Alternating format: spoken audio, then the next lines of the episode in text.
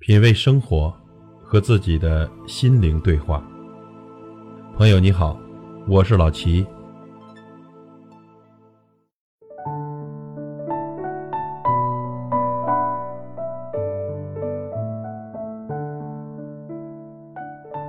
国庆这几天呢，我听过最多的一句话就是“来都来了”。收拾好出门，惦记了很久的餐厅已经排起长龙。来都来了，硬着头皮等上两个小时。景点的游客爆满，眼看着手里的门票来都来了，挤进蜂窝式的人流。提前两个小时买了电影票，可坐下看了十分钟，就发现是部烂片。哎，来都来了，最后在电影院睡了一个多小时。经济学有个原理叫沉没成本，意思是一种已经不可回收的支出。比如时间、金钱、精力等等。那么说的更通俗点呢，就比如烂片的电影票、难吃的外卖、艰难维持的事业和名存实亡的婚姻。明知道放手会痛快，可总是缅怀于付出。钱都付了，都三年了，婚都结了，然后继续痛苦的硬撑。这些人傻吗？其实不是。因为人的本性就是不断的占用消耗，至于是否值得，往往总是忘记。假如你有八万六千四百元，现在呢丢了十元，你是会用剩下的八万六千三百九十元去找回那十元，还是拿着剩下的钱继续生活呢？这问题并不难，相信大部分的人都会选择后者。但现实是呢，我们每天。八万六千四百秒的生活，却经常因为额外的烦恼而浪费进去。我朋友是个小演员，刚开微博那阵呢，天天跟粉丝互动，后来就有键盘侠对他人身攻击。最开始他特别生气，就跟键盘侠对骂，非得把对方掐得没话说了才行。后来突然一天跟我说，有四个人互撕，唇枪舌战了一下午，才发现。自己好多正事儿都没干，也没心思干，突然就觉得太亏了，于是干脆直接拉黑。其实呢，早该这么做了，清静。很多时候，表面上看着得到的东西，都隐藏着无尽的损失。及时止损的重点不在于止损，而在于能不能及时。最让人肉疼的，不是当下舍弃的小钱，而是长久投入。最后却崩盘了，更是早就该这么做了的悔恨感。生活中呢，我们不难看到类似的事情：被家暴好几年的妻子却不离婚，被公司拖垮的员工却不离职。小时候，我问我爸，为什么那些很可怜的人都不离开呢？爸爸一语道破：很多人心存侥幸，最重要的原因是他们没有底气。一个搞刑侦的民警说过，很多被骗去搞传销的人，其实很快就能知道这是骗局，但是他们不甘心投入的钱打了水漂，于是呢，想方设法的捞损失，甚至当了传销组织的帮凶。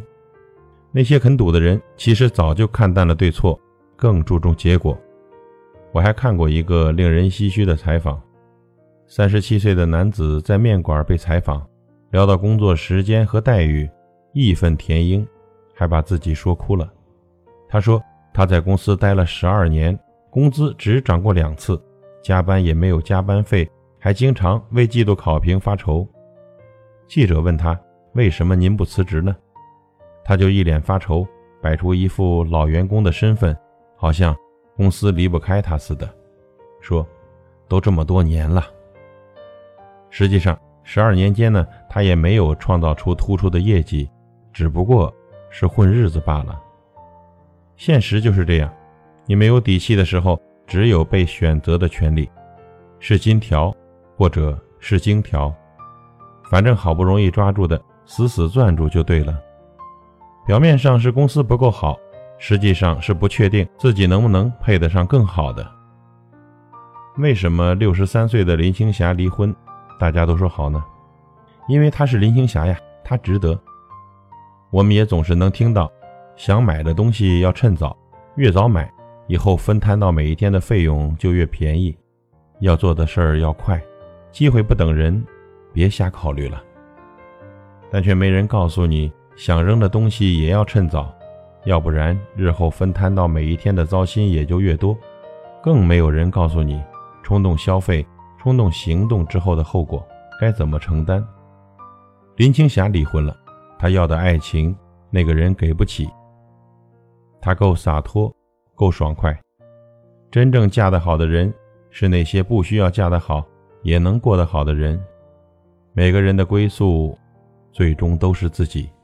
这世界上围城很多，没点底气走不出去。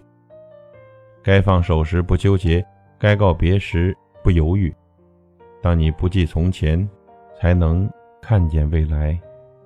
西方有句谚语说得好：“不要为打翻的牛奶哭泣，别喊心疼。”朋友，舍得是成长中最大的幸运。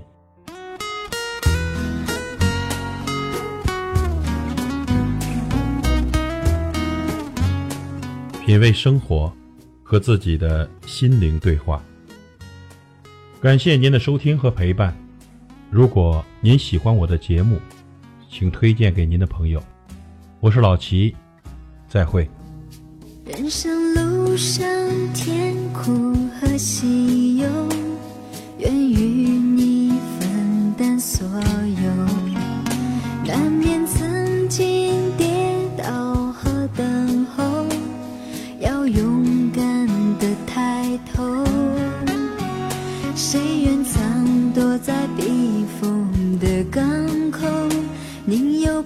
汹涌的自由，愿是你心中灯塔的守候，在迷雾中让你看透。